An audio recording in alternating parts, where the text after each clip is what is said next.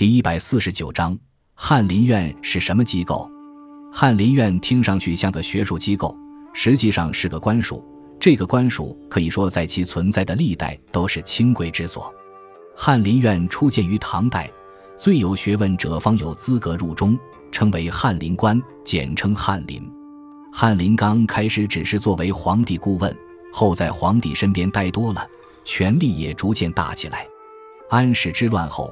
翰林学士作为皇帝信得过的近臣，逐渐开始分割宰相之权，乃至后来的宰相经常从翰林学士中挑选。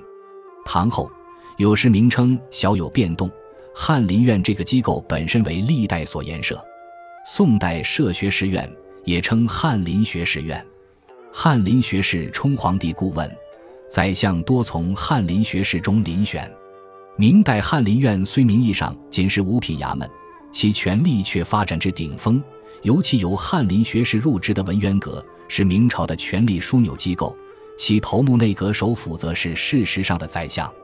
清代翰林院同样是人人想进的清贵之所，翰林不仅升迁教他官容易，而且由于经常主持科举考试，得以收取天下士子为门生，文脉与人脉交织，其影响延至各个领域，因此。翰林院可以说是古代政府中学问与权势都达到顶点的一个机构。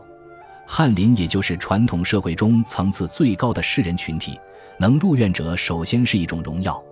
鉴于翰林院的特殊地位，因此历代能入院者都是当时饱学之儒，年轻后进则至少要进士资格才能入内。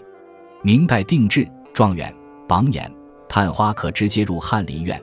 其他进士则要经过考察方可入内。